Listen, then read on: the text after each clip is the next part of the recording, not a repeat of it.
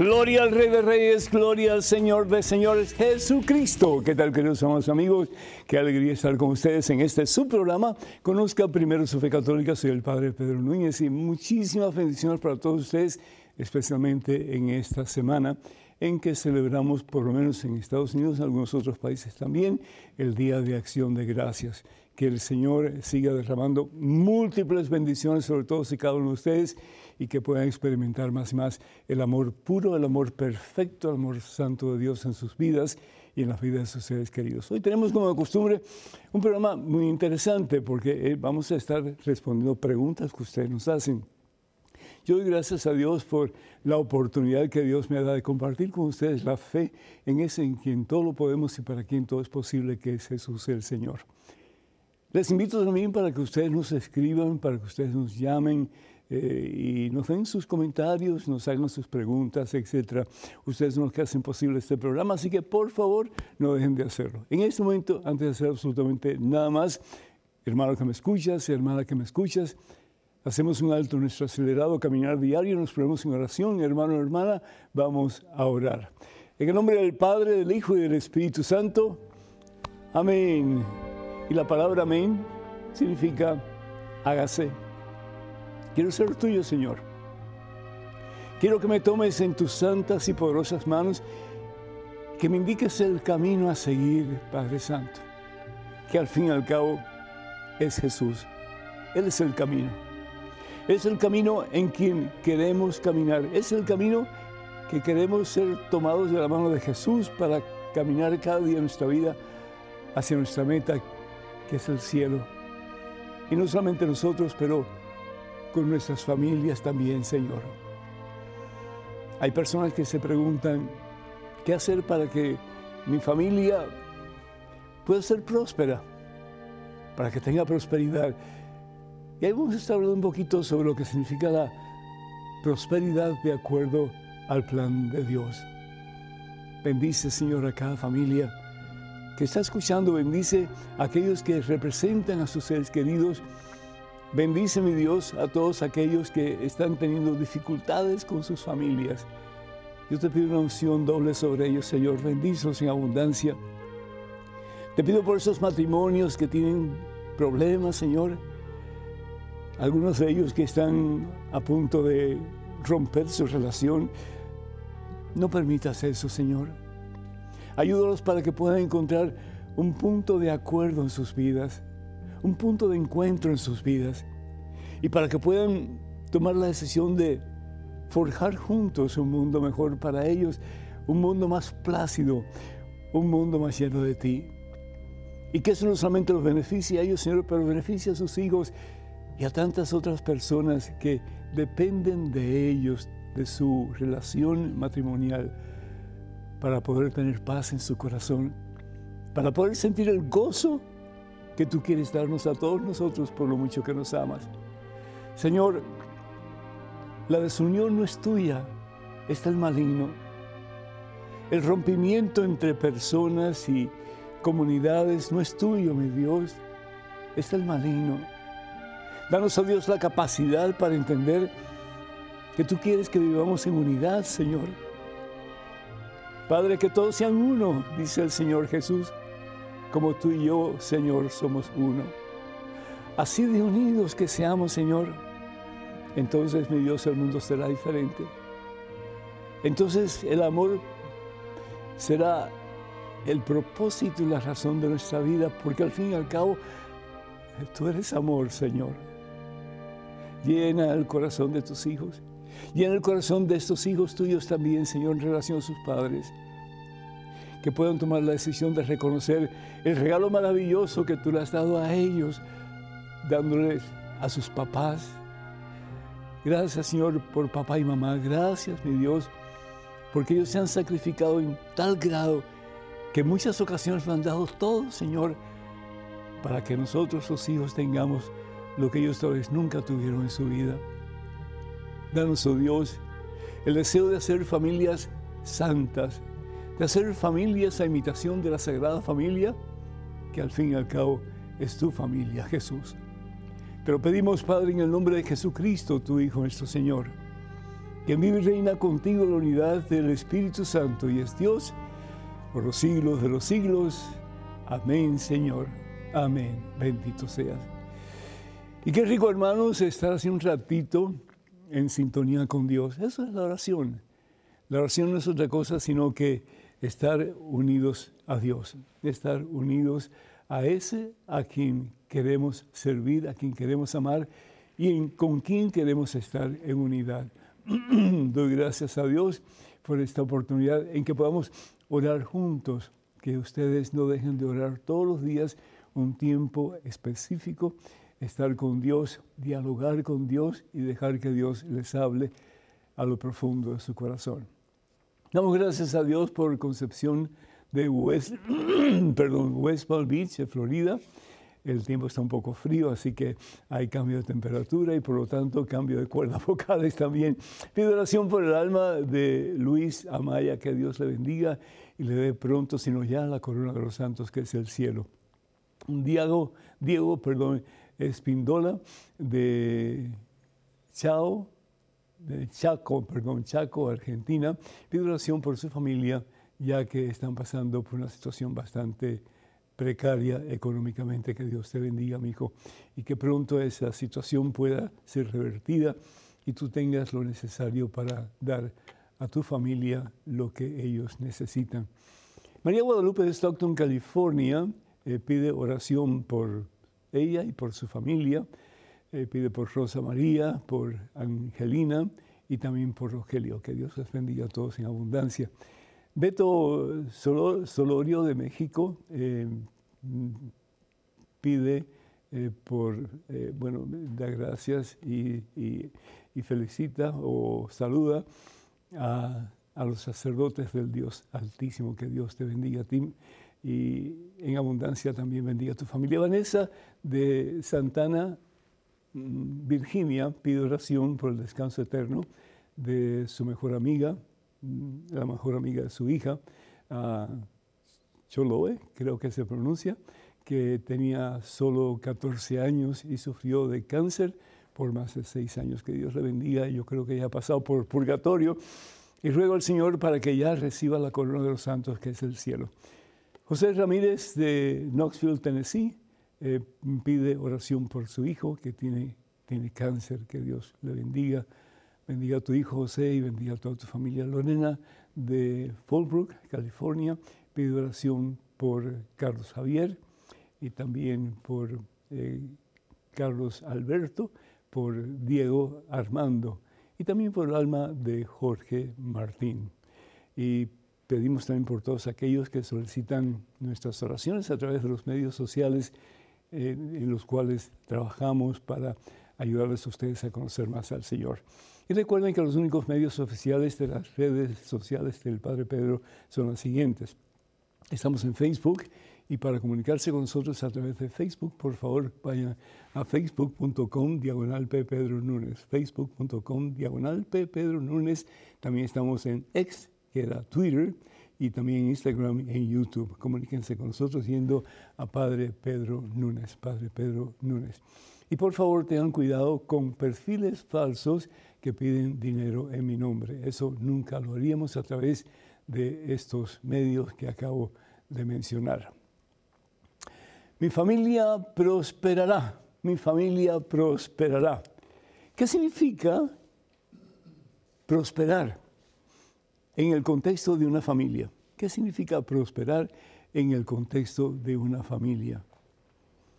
Yo recuerdo cuando era niño, Um, algunos de mis familiares me decían, tú tienes que estudiar mucho, eh, quemar tus pestañas para que puedas ser alguien importante en la vida, para que puedas tener mucho dinero, para que puedas hacer cosas muy lindas y para que puedas tener una familia grande donde todo el mundo tenga suficiente.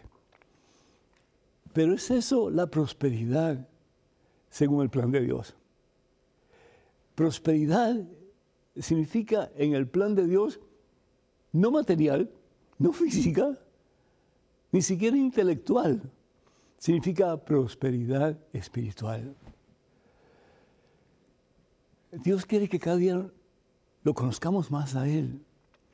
Él que nos da la vida ha propuesto un fin para nosotros y ese fin es unión con Él, que lo podamos descubrir en su totalidad, que podamos encontrarnos con Él y dejarnos abrazar por Él, amar por Él en toda su plenitud, en toda su extensión y poder reconocer que al fin y al cabo ese es el cielo, el poder vivir unidos a Dios para toda la eternidad. Hay gente que se pregunta, bueno, ¿y qué vamos a hacer en el cielo? ¿Vamos a estar en una mecedora, pues meciéndonos de un lado para otro? ¿O vamos a estar comiendo, aquellos que les gusta la comida más? ¿O vamos a estar, no sé, eh, pues a, alabando a Dios?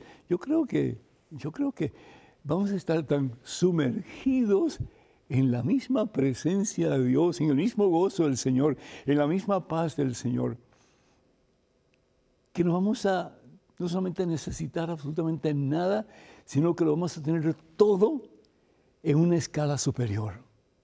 Dice la palabra de Dios que ojos no han visto y oídos no han escuchado las maravillas que Dios tiene ha preparado para ti, para mí, hermano. Dios ha preparado un banquete exquisito. Y no estamos hablando de arroz con pollo o carne o lo que sea, no. Estamos hablando del banquete del amor. El banquete del amor que Dios tiene preparado para ti y para mí. Un día ya muy pronto, porque aquí nadie se queda de semilla, ¿verdad?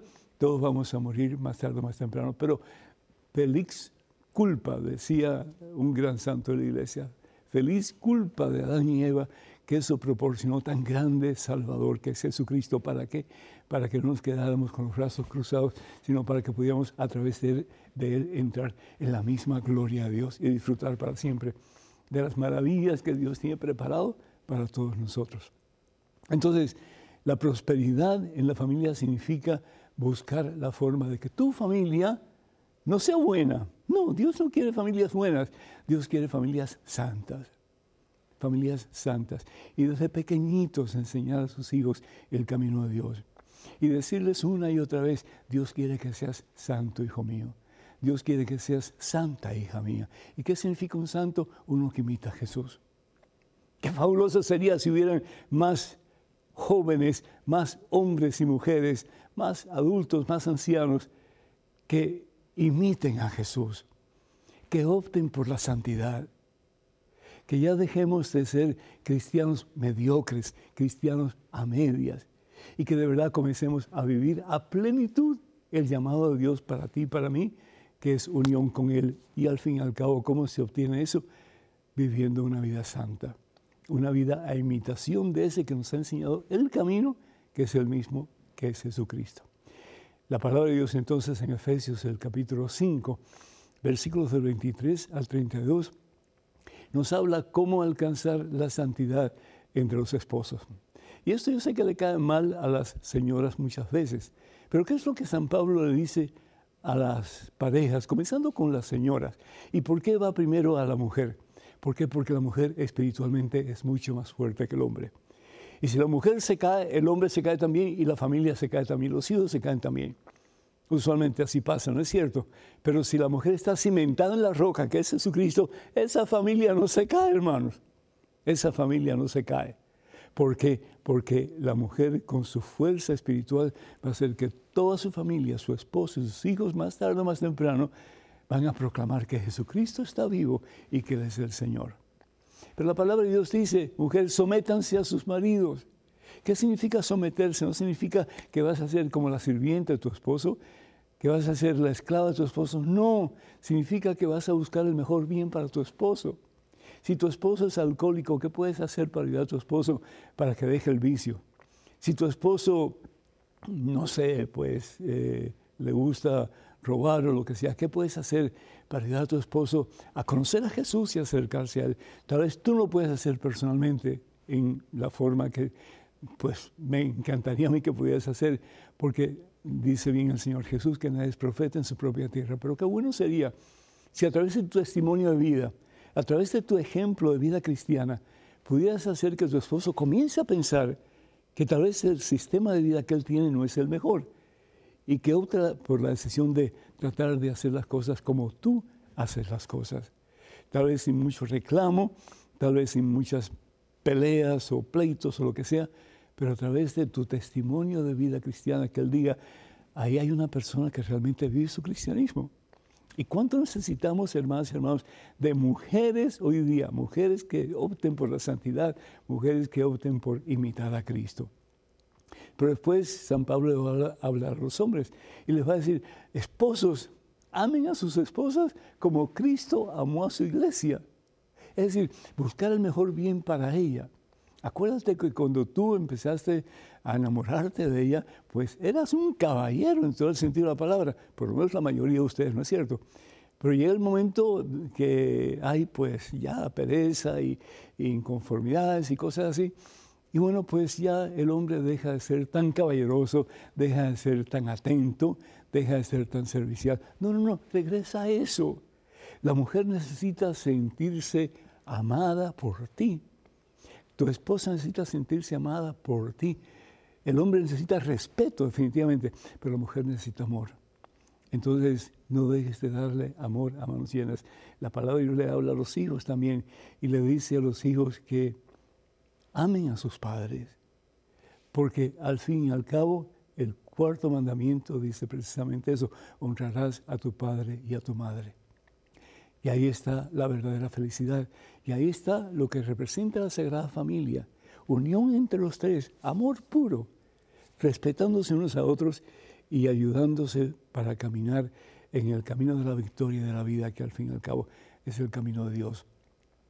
También pues nos habla la palabra de Dios acerca de seguir luchando. ¿Por qué no ir a misa más de una vez a la semana? ¿Por qué no invitar a tu familia para que más de una semana vaya contigo a misa? ¿Por qué no invitar a tu familia para que todas las noches o las tardes, cuando ustedes crean conveniente, pues decir, vamos a orar un poquito, vamos a leer la palabra de Dios del día de hoy, o vamos a leer la palabra de Dios del día domingo? ¿Y qué es lo que nos dice la palabra a cada uno de nosotros? ¿Y cómo la vamos a poner en práctica? Eso es muy importante también. ¿Cómo voy a poner yo, como miembro de esta familia, en práctica lo que he leído en la palabra de Dios? Tantas cosas que se pueden hacer, por ejemplo, como familia, ir a ayudar a una persona necesitada, a un enfermo, a alguien que no tiene que comer, o a alguien que tiene necesidad de una mano amiga que le levante y le diga, no estás solo, no estás sola, Dios está contigo, Jesús está contigo. Convertirnos, hermanos, en misioneros del amor. ¿Y qué es un misionero del amor? Uno que lleva a Cristo en su corazón para compartir a Cristo con otras personas.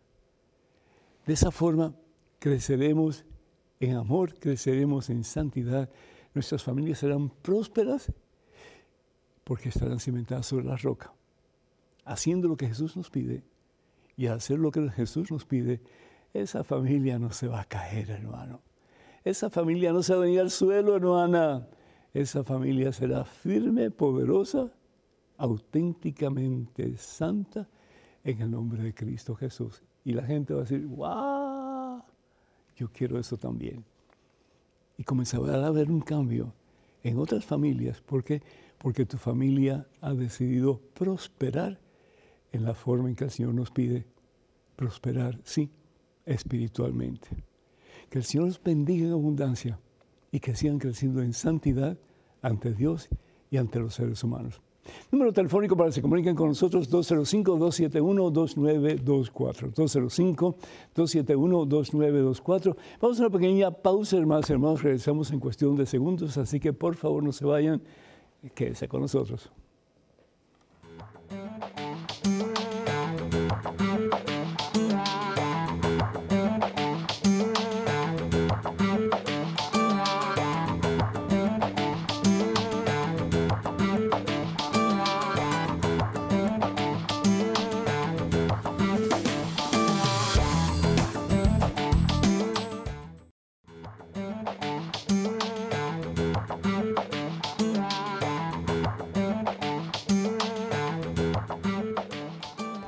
Gloria al Rey de Reyes, Jesucristo, nuestro Señor y Salvador. Hermanos y hermanos, gracias por estar con nosotros en este su segmento de este su programa Conozca Primero su Fe Católica. Soy el Padre Pedro Núñez.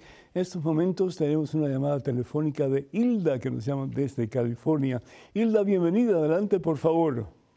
Ah, muy buenos días, Padre, y doy gracias a Dios por esta oportunidad que me da de poder comunicarme con usted. A, a usted, muchísimas gracias. Bien.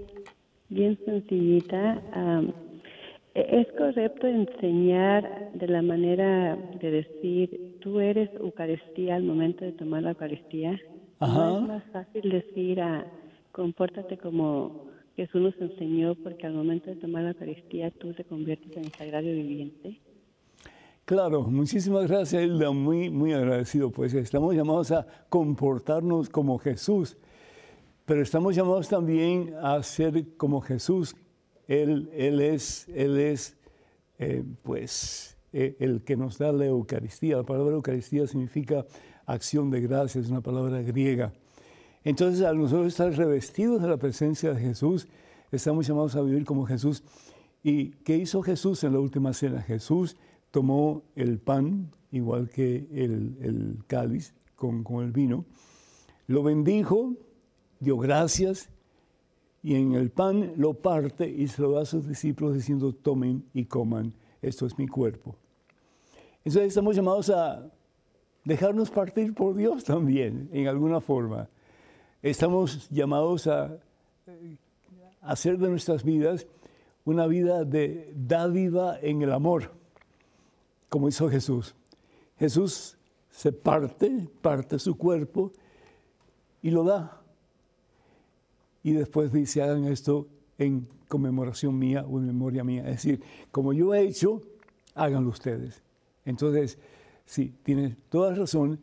Eh, nosotros estamos llamados a recibir la Eucaristía, recibir la dádiva de Jesús en la Santa Comunión. Pero también, al igual que Jesús, estamos llamados a darnos, a ofrecernos, a rendirnos en sacrificio por amor, primero a Dios. Y por eso es que en la Santa Misa, pues es tan poderoso el momento en que eh, se eleva tanto el pan que es consagrado y que se efectúa lo que conocemos como la transubstanciación, es decir, Eh, los accidentes siguen siendo lo mismo, pan, vino, etcétera, pero lo que cambia es la sustancia. El Señor se convierte en pan para darnos de comer, ¿para qué? Para que en Él tengamos vida y salvación eterna. Se dona, se da por amor a nosotros.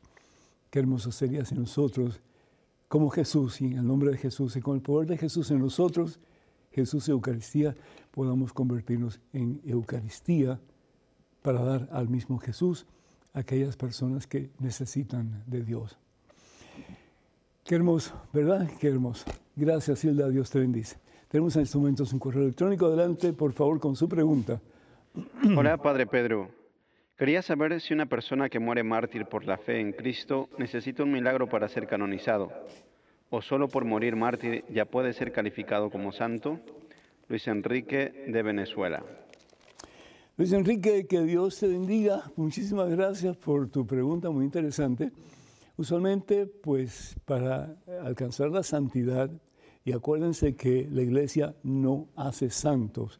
La Iglesia eh, lo que hace es que, pues, declara, declara a una persona que ha vivido una vida santa, una vida de acuerdo a la voluntad de Dios, una vida poniendo a Jesucristo como Señor y Dios de su vida. Pero en, si bien es cierto que ahí se requieren milagros, tanto para la beatificación como para la canonización, es decir, para eh, ser declarado santo, en el caso de un mártir no hace falta un, un milagro para ser declarado santo. ¿Por qué? Porque bien lo dice el Señor Jesús en el Evangelio según San Juan, en el capítulo quince, versículo trece. Evangelio según San Juan, capítulo quince, versículo, vamos ya al doce, doce y trece. Dice, este es mi mandamiento. Eso es lo que Jesús eh, pide de nosotros como cristianos.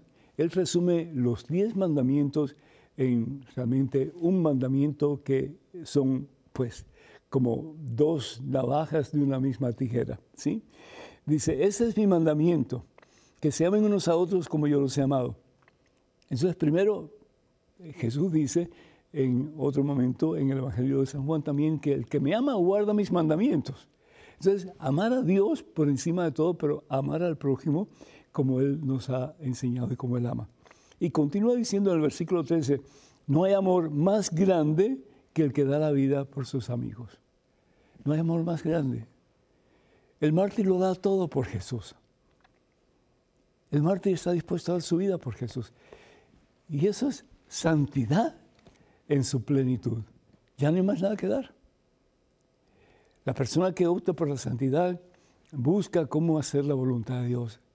Y en esa búsqueda de hacer la voluntad de Dios, se da de sí mismo, se vuelca de sí mismo a Dios y a través de su relación con Dios al prójimo. En este caso, cuando la persona da todo, da su vida por su fe, por Dios, ya no tiene más nada que dar. Por lo tanto, es declarado santo, y aunque no se declare santo porque la iglesia no conoce bien su historia, pero Dios sí la conoce, esa persona va derechita al cielo. Qué hermoso sería. Yo antes decía, Señor, yo quiero ser mártir, yo quiero ser mártir. Pero ahora digo, Señor, eh, trabajando en tu viña, también estamos siendo mártires en alguna forma, ¿no? Ya es algo diferente porque no estamos ofreciéndolo todo hasta la última gota de nuestra sangre, pero por lo menos estamos en el camino correcto. Que Dios les bendiga. Tenemos un correo electrónico, una pregunta, adelante, por favor. Padre Pedro, ¿es verdad que cortarse el cabello es pecado? Yo me corto el cabello y mi abuelita siempre me dice que es pecado, o más bien a veces me da a entender que me voy a condenar. Muchas gracias, Jocelyn. Ajá. Jocelyn, muchísimas gracias, que Dios te bendiga. Pues eh, eh, hay un poquito de confusión porque San Pablo realmente le está hablando a personas de la cultura griega, no a, a los hebreos. Entonces los hebreos y los griegos tenían diferentes formas de, de, de, de ver diferentes situaciones en la vida. Eh, en, en Corinto, por ejemplo, que era una ciudad de mar, era un puerto de mar, había mucha prostitución, mucha prostitución, y no solamente de mujeres, pero de hombres también. Eh, el pecado abundaba, sí. Y San Pablo, en su primera carta a los Corintios, en el capítulo once, vamos a ver aquí qué es lo que dice, dice San Pablo, Primera Carta a los Corintios, capítulo once, versículos del cinco adelante. La mujer que obra, perdón, mujer que ora o profetiza con la cabeza descubierta falta al respeto a su cabeza. Es decir, en, en, en los, las ciudades griegas, pues las mujeres tenían que cubrirse el pelo, las mujeres decentes, sobre todo cuando estaban casadas. ¿Por qué? Porque es como una especie de sumisión a su esposo. Y de nuevo, volviendo a lo que realmente debe ser la sumisión, es simplemente para dar a conocer que el esposo es cabeza de la familia, pero cabeza en relación a su servicio y no para imponer su propia voluntad. Y dice, sería igual si se cortara el pelo a rape. ¿Quiénes se cortaban el pelo? Y usualmente se cortaban el pelo rápido, las prostitutas.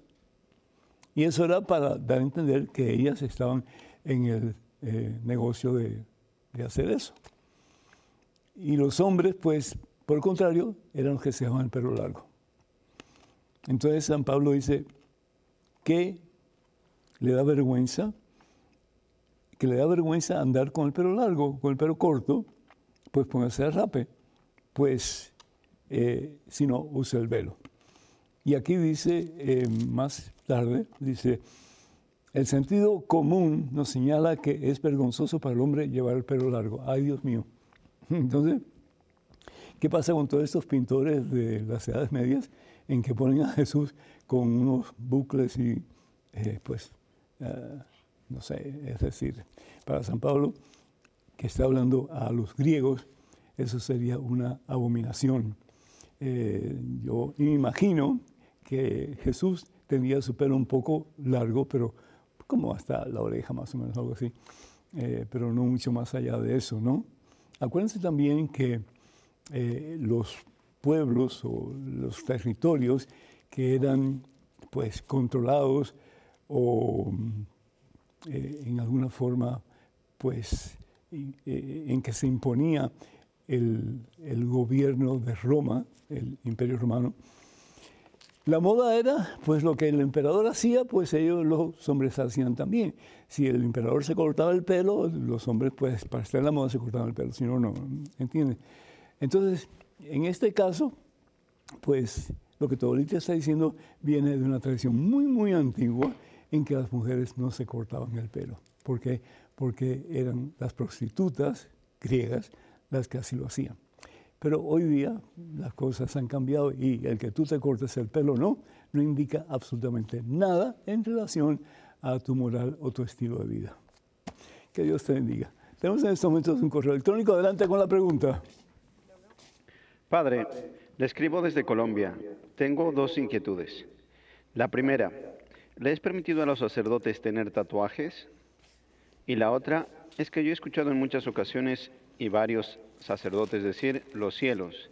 Tengo entendido que solo hay un cielo. ¿Por qué se refieren en plural? Gracias y Dios lo bendiga. Los saluda Gustavo Adolfo Cosío.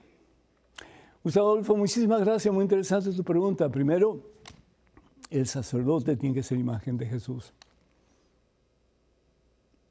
El sacerdote no puede ser imagen del mundo. Vivimos en el mundo, pero no somos del mundo. Vuelvo a la primera carta de San Pablo a los Corintios, capítulo once, y en este caso, versículo uno.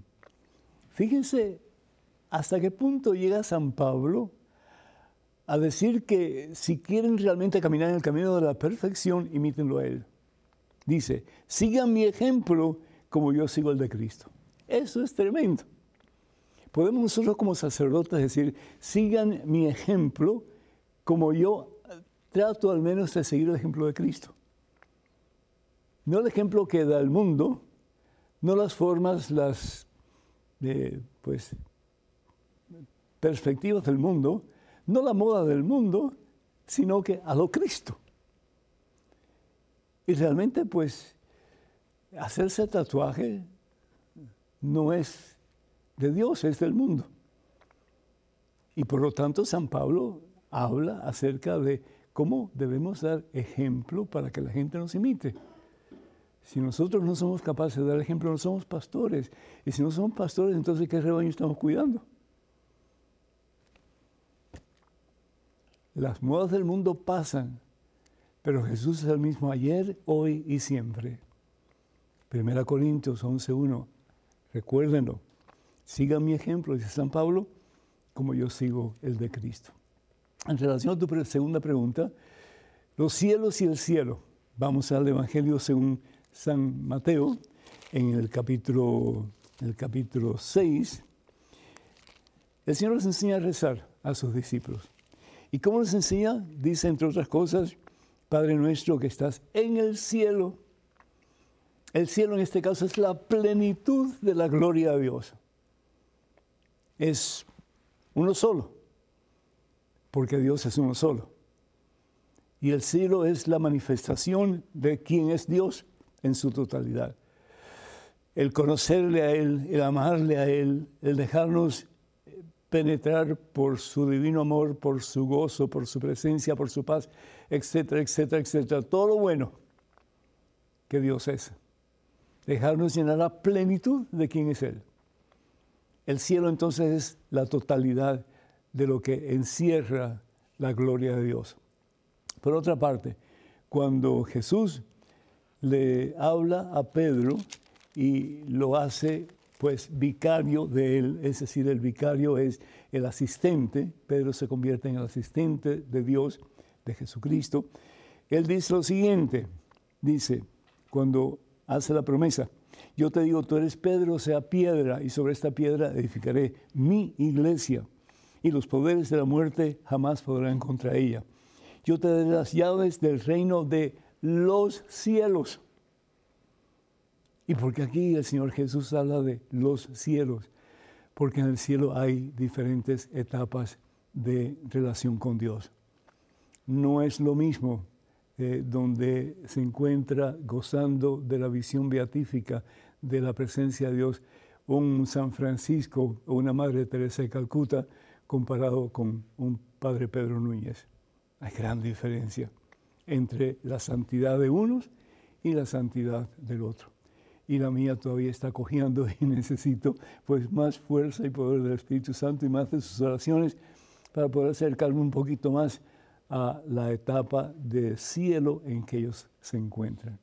Entonces, cuando habla de los cielos, está hablando de la totalidad de las etapas de la visión beatífica o del conocimiento de Dios, la experiencia de Dios en la vida nueva que vamos a recibir a través de nuestra muerte y nuestra resurrección en Cristo Jesús. Ojalá que esto pues haya sido eh, pues de, de beneficio para ustedes. Esa es la diferencia entre los dos cielos. El número telefónico para que se comuniquen con nosotros es el dos cero cinco, dos siete uno, dos nueve dos cuatro. dos cero cinco, dos siete uno, dos nueve dos cuatro. Vamos a una pequeña pausa, regresamos en cuestión de momentos. Hermanos y hermanos, por favor no se vayan, quédense con nosotros.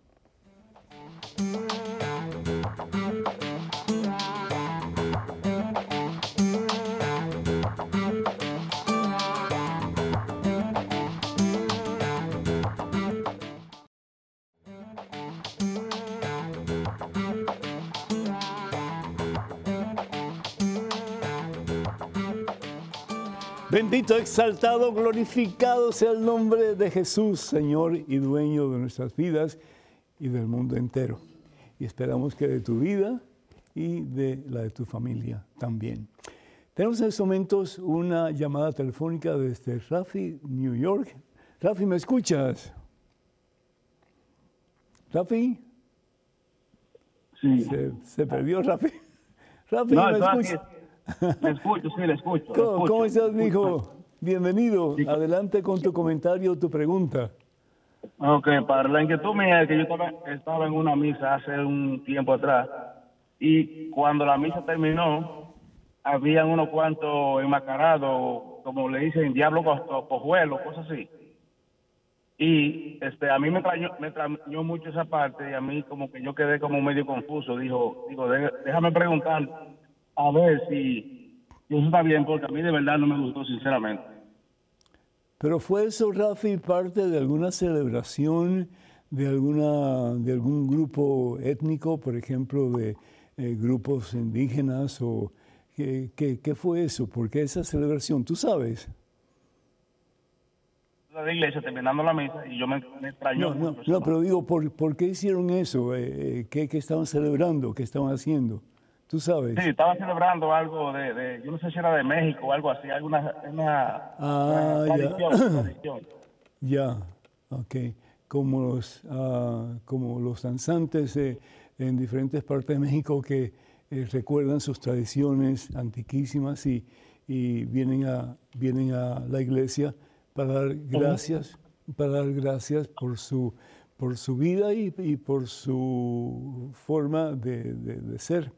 Entonces, ellos están convertidos al catolicismo, pero todavía recuerdan sus tradiciones, en que, pues, eh, hay tiempos para dar gracias. Y como esta semana en Estados Unidos fue la, la, la semana de Thanksgiving, pues están dando gracias, yo me imagino, por, por su tribu, por, su, eh, pues, por sus conocimientos a, de sus ancestros y también, pues, también dando gracias a Dios por su fe en Cristo Jesús. Así que cualquier cosa, Rafi, yo te invito para que hables con el sacerdote de tu parroquia. Deberían de haber explicado lo que iban a hacer, definitivamente. Siempre debe haber catequesis, siempre debe haber enseñanza para que el pueblo pueda estar pues, alerta, seguro, consciente de lo que se está haciendo, lo que se va a hacer. Y ahí pues tiene que ser el párroco, el sacerdote, o si no, pues un laico que tenga conocimiento para decirle al pueblo lo que va a suceder. Eh, pero eh, es, es, esos grupos se llaman um, matachines, creo que se llama así, y bueno, pues es popular en diferentes partes de México. Así que, nuevamente, te pido disculpas si es que no se te dio a conocer eh, lo que realmente eso significa, pero qué bueno que hayas preguntado y qué bueno que si tienes más dudas, que hables con el sacerdote de tu parroquia para que te explique más y tal vez para que haga una especie de eh, breve enseñanza a la comunidad la próxima que se reúna. Que Dios te bendiga y gracias por tu llamada. Tenemos en estos momentos un correo electrónico, una pregunta. Adelante, por favor. Padre, Dios lo bendiga. Lo saludo desde Venezuela. Tengo siete años viviendo con un muchacho. Tenemos una hija de seis años. Hemos hablado del matrimonio y estamos de acuerdo en casarnos, pero no sé si esa es la mejor decisión porque somos parientes. Él es hijo de dos primos míos. ¿Qué me aconseja, Angie? Angie, Dios te bendice. El, el, el problema sería si ustedes fueran primos hermanos, pero si ustedes son primos en segundo nivel, pues ya no hay ningún problema. Estamos hablando, la razón por la cual puede ser problema, es porque si, si ustedes no están conscientes, a veces la sangre, que puede ser básicamente la misma, pues puede ustedes procrear hijos que no son, eh, pues, normales, ¿verdad? Según, según, según la ciencia y, y según, pues, los conceptos del mundo.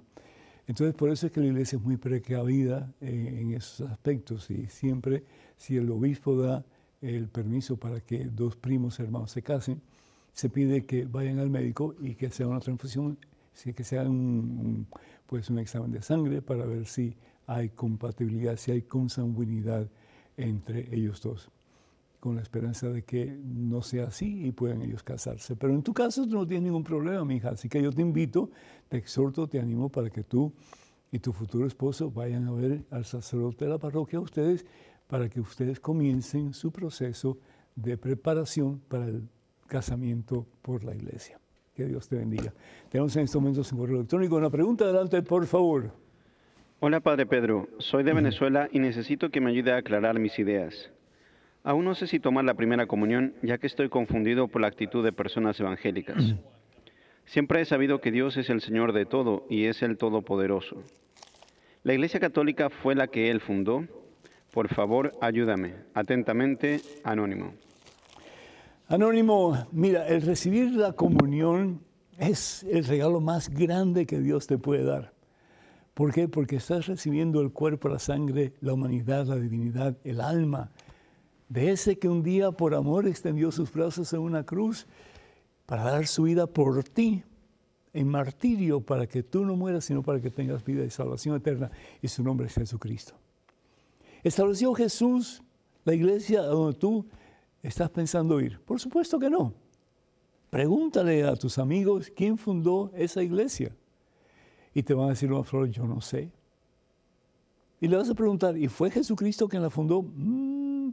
Te va a dar todo tipo de, de explicaciones, pero al fin y al cabo, ninguna de esas iglesias evangélicas, ninguna de esas iglesias protestantes, por muy buenas que sean, fue fundada por Jesús. Jesús funda una sola iglesia, una sola iglesia que es la voluntad de Dios para el mundo entero hasta el fin de los tiempos. ¿Para qué?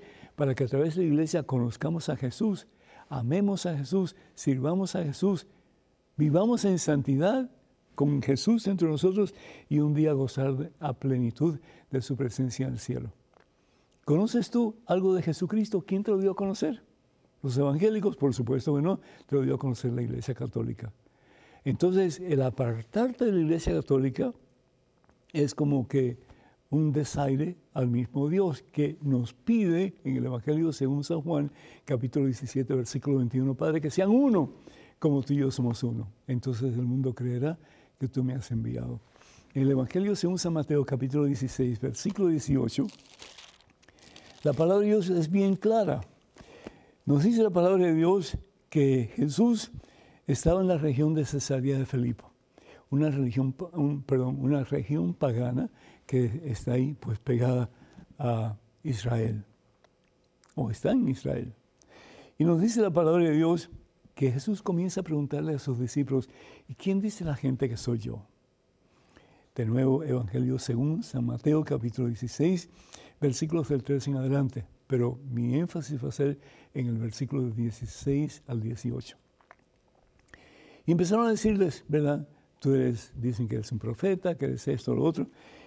Y de pronto Jesús se detiene y le dice, ¿y ustedes quién dicen que soy yo? ¿Qué saben de mí?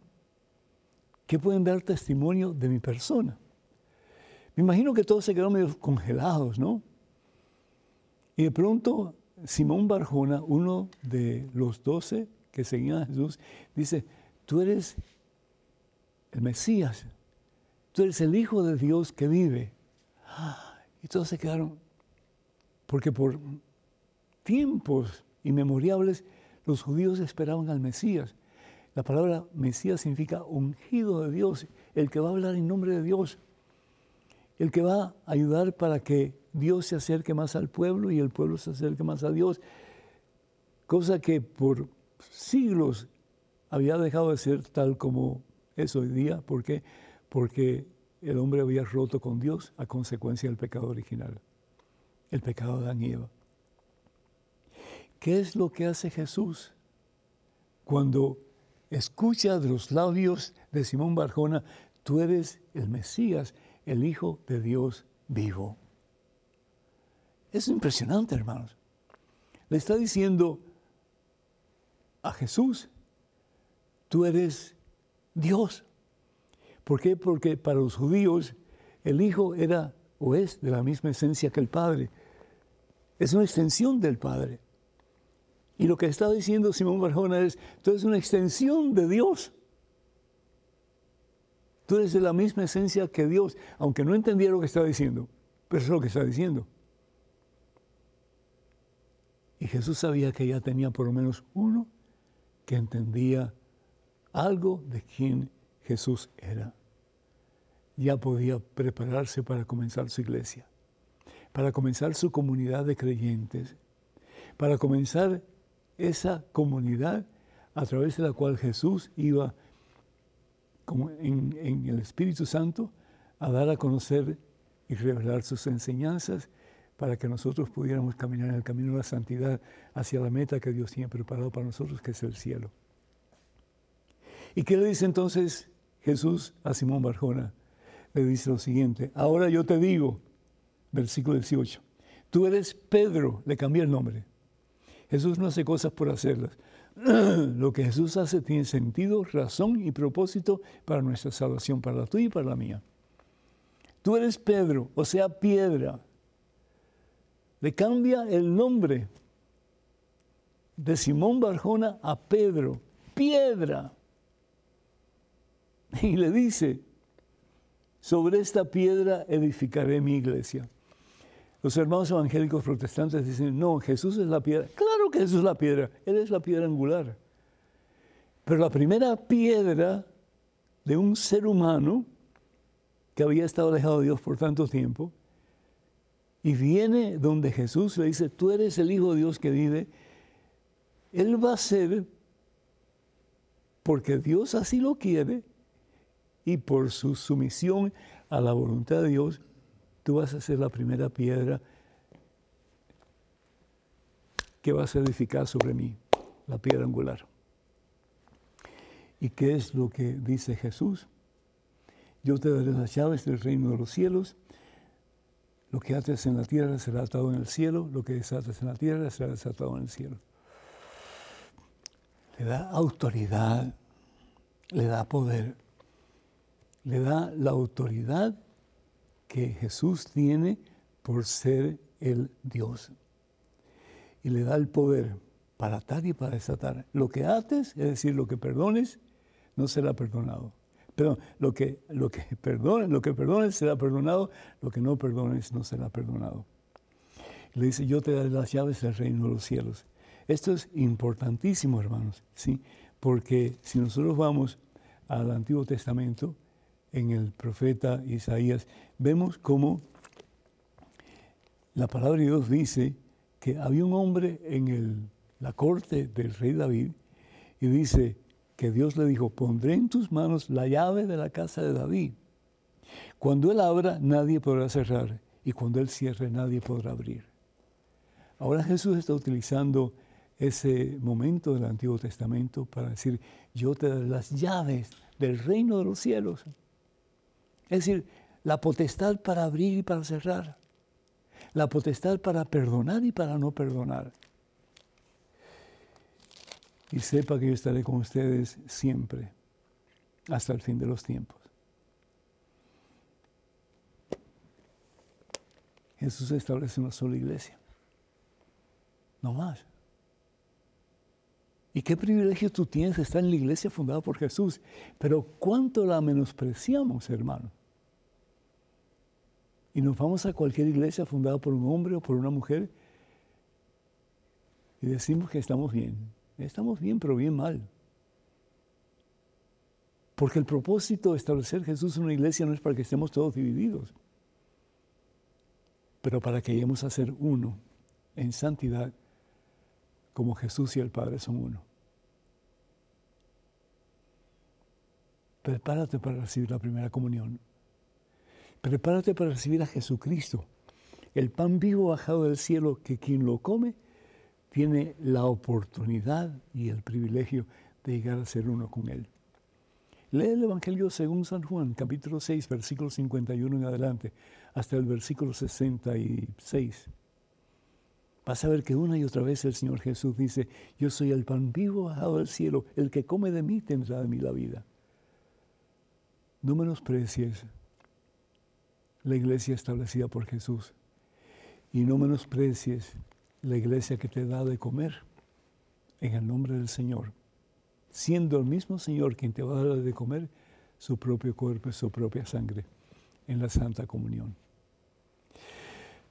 Ojalá que así sea. Recuerden, hermanos, estaré en Chavinda, México, en Michoacán, México, el veinticuatro y veinticinco de este mes de noviembre, en el evento de evangelización para familias que se llevará a cabo en la Quinta Evilú. Me imagino que es un centro grande que caben muchas personas. Así que usted va a ser una de ellas, ¿verdad que sí? Seguro que sí, sí puede.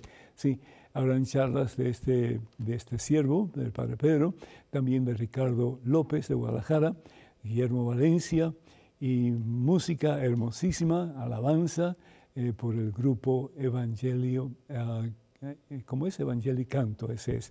Habrán confesiones y también tenemos una hora santa espectacular de sanación. Si usted necesita sanar, si necesita liberarse, si necesita comenzar una vida nueva, no se pierda esta oportunidad. Llame, por favor, a la parroquia de Nuestra Señora de Guadalupe, número telefónico tres ocho tres, cinco cuatro cuatro, uno cinco ocho cero, tres ocho tres, cinco cuatro cuatro, cero cinco ocho cero. Queremos invitarles también para que revisen o adquieran parte del material que tengo en el catálogo religioso de E W T N. Tenemos eh, esta nueva publicación, es, es antigua pero es nueva. Es, se titula Conozca más su fe católica, ¿sí? Y esta la tenemos en el catálogo religioso. Tenemos también promesas bíblicas para tiempos difíciles y tenemos ciento cincuenta historias que cambiarán tu vida, entre otros. Y también bastante material en español de Madre Angélica. Para ordenar, por favor, llamen al número telefónico dos cero cinco, siete nueve cinco, cinco ocho uno cuatro. dos cero cinco, siete nueve cinco, cinco ocho uno cuatro. No se olviden de orar por nosotros y que el Señor les bendiga en el nombre del Padre, del Hijo y del Espíritu Santo. Amén. Hasta la próxima, hermanos.